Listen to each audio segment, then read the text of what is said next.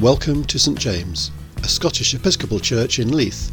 This podcast features edited highlights from our Sunday service held on October 23rd, 2022. To find out how to join us and for more general information, please go to www.stjamesleith.org.uk.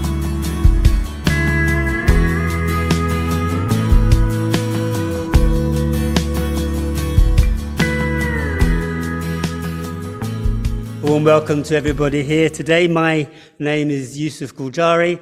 I'm a minister in the Scottish Episcopal Church in the Diocese of Edinburgh, and I'll be leading the service today. And morning to, to Zoom. Um, you're all very welcome. We continue with our theme today of postures in prayer. And in our gospel readings, we find two people with differing postures praying and it may be revealing their different understandings of their relationship with God. But we'll hear more about that as we're led by Ian, our rector, in the reflection today. As we light a candle, we invite those on Zoom to light their candle. We listen to the singing bowl and in the silence reflect on how God shines a light into our lives and through us to those around us.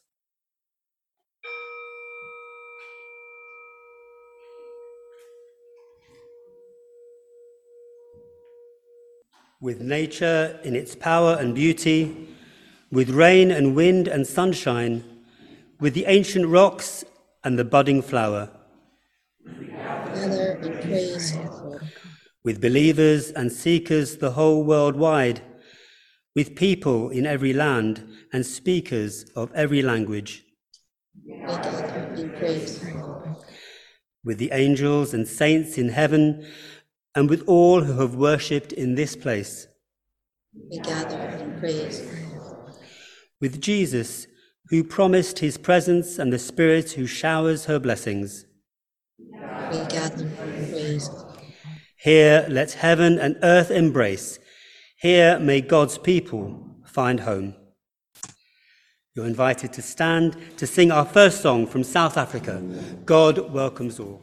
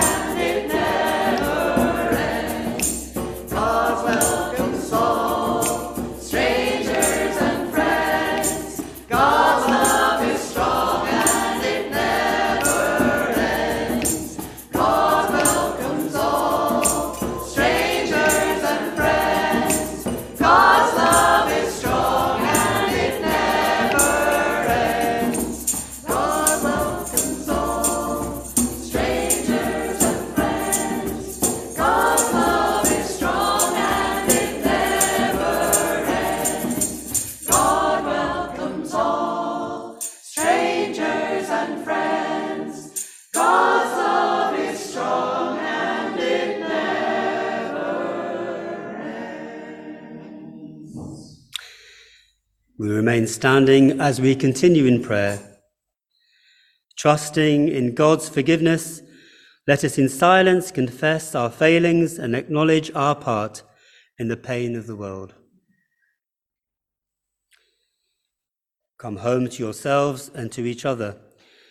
May all that is unfree in you be released, and may you blossom into a future graced with love.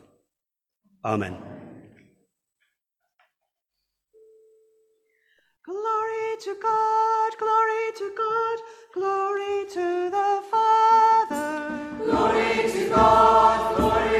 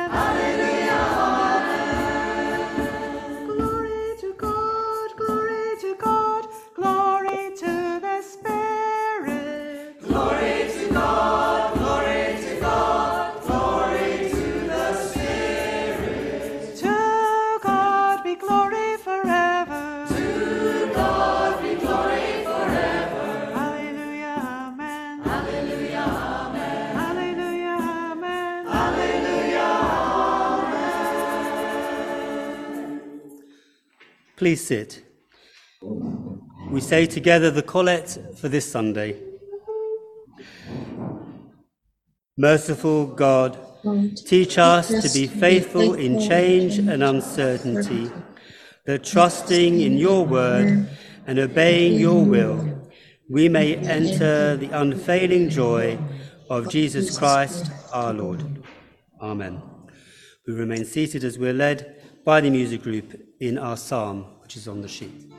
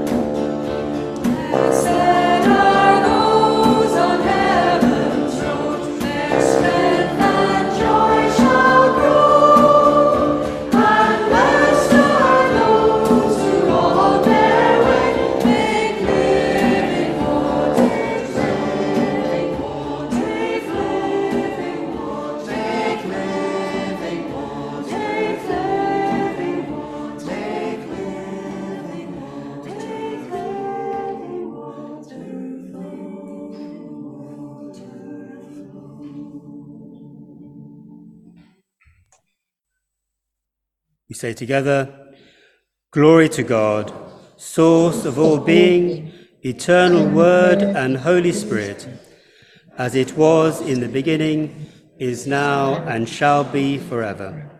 Amen.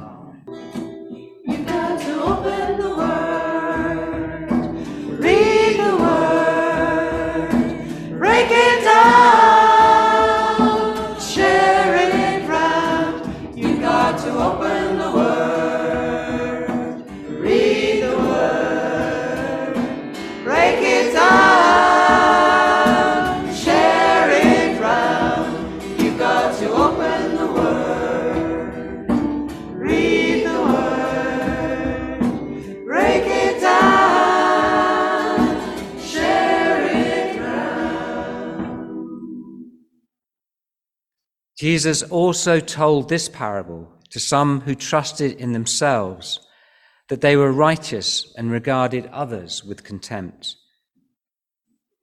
Two men went up to the temple to pray, one a Pharisee and the other a tax collector. And the Pharisee, standing by himself, was praying like this God, I thank you that I am not like other people, thieves, rogues, adulterers, or even like the tax collector. I fast twice a week. I give a tenth of all my income.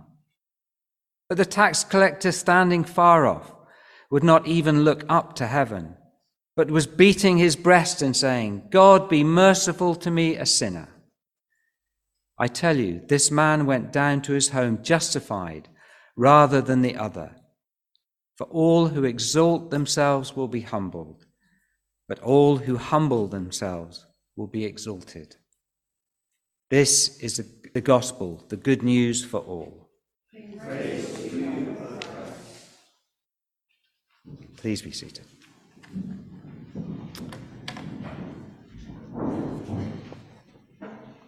Let us pray. Loving God, we thank you for your word this morning. And we thank you for Jesus, for his life and his teaching.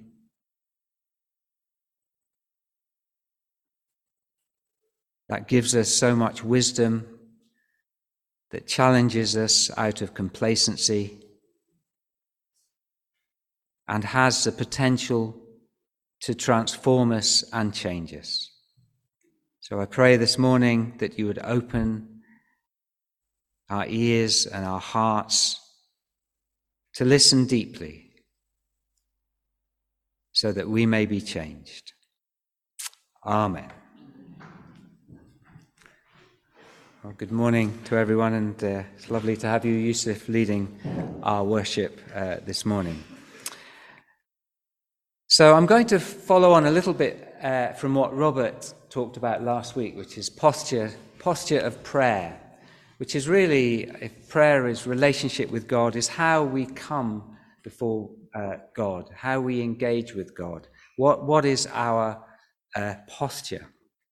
Um, and our gospel reading is one, I think, one of the more straightforward uh, parables told by Jesus with a direct message comparing two contrasting types of people, two contrasting postures of prayer.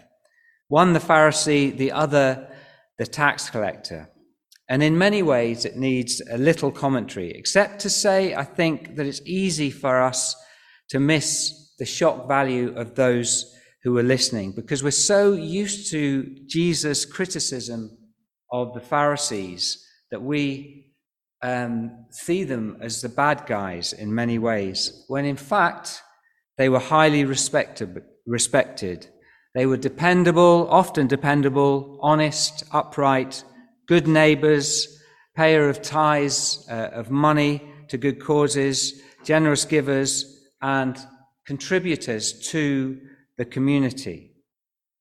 And similarly, on the other side, tax collectors were not just civil servants doing their job, but were actually hated collaborators in a system that oppressed many of the Jewish uh, population, causing them to live in grinding poverty. So we have this deliberate contrast between perceived good, pe- good person and a perceived bad person, and a de- deliberate reversal of normal thinking, designed, I think, to shake us and the listeners out of any sense of complacency. But as always with Jesus, I think there, there are two directions of travel uh, that happen through the Gospels. In fact, I think through the, through the Bible. Firstly, there's this ever outward, expansive direction that's constantly teaching people that God's love has no limits that God's embrace is much wider than the listeners think. And it's really, it is a direction of inclusivity, that God's love is not just confined to the Jews, but to the Gentiles. But it also includes all types of Gentiles. It includes the hated Samaritans. It includes people in the Roman Empire, the oppressors, Roman centurions. It in, uh, includes the outcasts, the lepers. It includes the tax collectors, the hated tax collectors. Uh, it includes women. It includes prostitutes. It includes the homeless, and so on and so on. It's this widening embrace. And secondly, the other direction of travel is an inward direction that searches out our motivation and the driving force behind our actions. And I think this is what, uh, this inner transformation is what Jesus is interested in. And it's a, uh, an inner transformation that Jesus calls us on and the disciples. I think we can often we can replace ourselves. Uh, the teaching that he's giving the disciples is teachings that uh, we can take on. And in this, he's actually challenging the motivation of the outwardly good person, the Pharisee, and suggesting that he's not doing these things out of a love of God or his neighbor, but actually to look and feel good about himself. And the giveaway uh, line or the litmus test to what Robert was saying, about, uh, referring to as a posture of prayer, is God, I thank you that I'm not like them.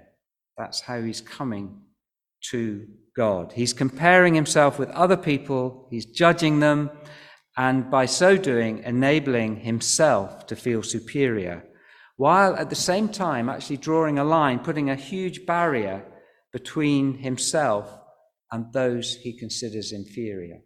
I think that, that is a danger of uh, people uh, in churches that we put our barrier, we put barriers to those who we perceive are uh, not like us. And the Pharisee is utterly convinced and secure in his own righteousness and in his own efforts. And in contrast, the tax collector has no such illusion. And his posture for prayer is made evident when he says, God, be merciful to me. I am a sinner. There are no ego games being played, instead, a searing honesty and self awareness of who he is. There are no masks, but a revealing of the self to God in a raw and vulnerable way. And I think this is what pleases God to come as our real selves as much as we are able. Because often I don't think we, God in our relationship begins to uncover our real selves and we, we begin to understand ourselves increasingly. So it then becomes what I call real to real, a relationship with the real God uh, and the real us. And that's when we become open to receive divine grace and healing. And then we, like the tax collector, we make the shift from no longer being secure in our own righteousness and efforts, but increasingly secure in the grace and love of God.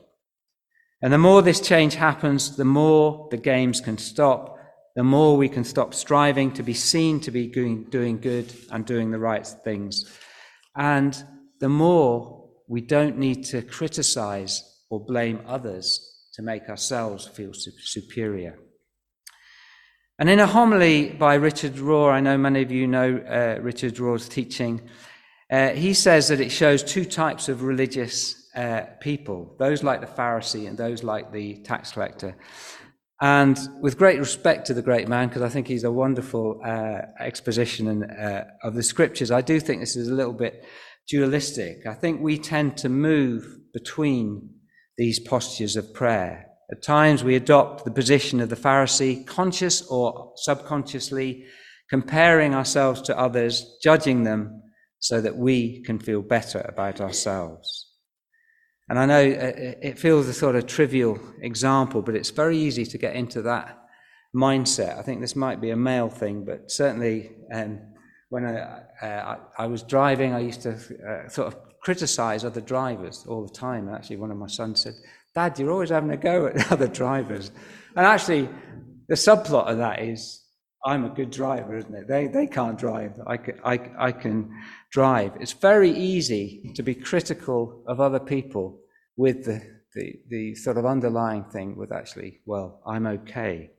And it's very easy to slip into that pattern uh, of thinking.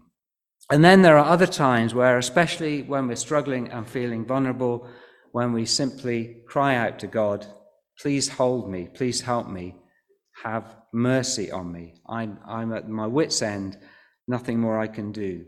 Please, please help me. And I think this is why the outsider has so much to teach us, because they're often at that point of help. And they come without artifice, without mask or pretense. And they have the gift of centering the whole community in Christ's love and grace. They're often not secure in their own righteousness, but in the love and grace of God. And in many ways, it's a very liberating place to be. And I think it, it's a lifelong journey because we are hardwired culturally in our upbringing to believe that God's love is linked to what we do or what we don't do. And we might, we might hear it all that, that our salvation, our healing is the grace of God, but actually to believe it in here is a lifelong journey. And I repeat what I, have said many times when I've uh, preached there is nothing we can do to make God love us more, and there is nothing we don't do that can make God love us less. And we just need to keep hearing that message. and as we make the lifelong journey of trying to do things to gain love and acceptance, to a move to understanding that we are already loved and accepted, uh, we're already in that place. The more open we are uh, to what Paul says, working out our salvation with fear and trembling, the more we become co creators with God in our own healing. And as we do that, the more we become a transformative presence in our world. As we are transformed, we will then have the ability, or we, we will do it naturally, to transform others. And I think one of the reasons in uh, the Gospels focus on one particular disciple, which is Peter, is because it shows this journey of transformation from a man secure in his own efforts to one who then becomes secure in God's love and grace. The mask he portrays to others are gradually broken down, and we see by the end of the Gospels a naked Peter, as it were, in all his weakness and brokenness. And when Peter realizes that Jesus still loves him after being de- denied three times, and we have that beautiful um, healing that Jesus takes Do you love me? Do you love me? And yes, I love you. Yes, I love you. Uh, healing the, the three denials. He knows, Peter knows where the foundation of his life lies. And from now on, there is no need for Peter to put on the cloak of bravado and act in certain ways to be loved. He totally knows in the very depth of his being that he is loved, that God is totally for him. And as I said, it's a supremely liberating foundation to begin to live by. And it's a foundation laid whereby he, Peter, can then be a transformative foundation for others. He can be the rock on which Jesus builds his church. And Jesus knows, I think, at that point, that his work with Peter is done in many ways. So, this short parable teaches us a posture of prayer, of coming uh, to God in relationship for that is what the, the essence of prayer is that we come with a degree of humility, that we're all in it together, that we are all flawed in some way. Lord, have mercy on me, I am a sinner. We also should come to God ready to be surprised, as Jesus always seems to overturn the idea of who's in and who's out, who's up, who's down, who's right and who's wrong. And we should come as far as we are able without mask or pretense so that we can encounter the divine real to real. And we come needing to let go of our need to judge and blame others, but leave those judgments to God, for it's clear that our judgments are often wrong and that we should come to learn again and again and again that we are loved as we truly are. Amen.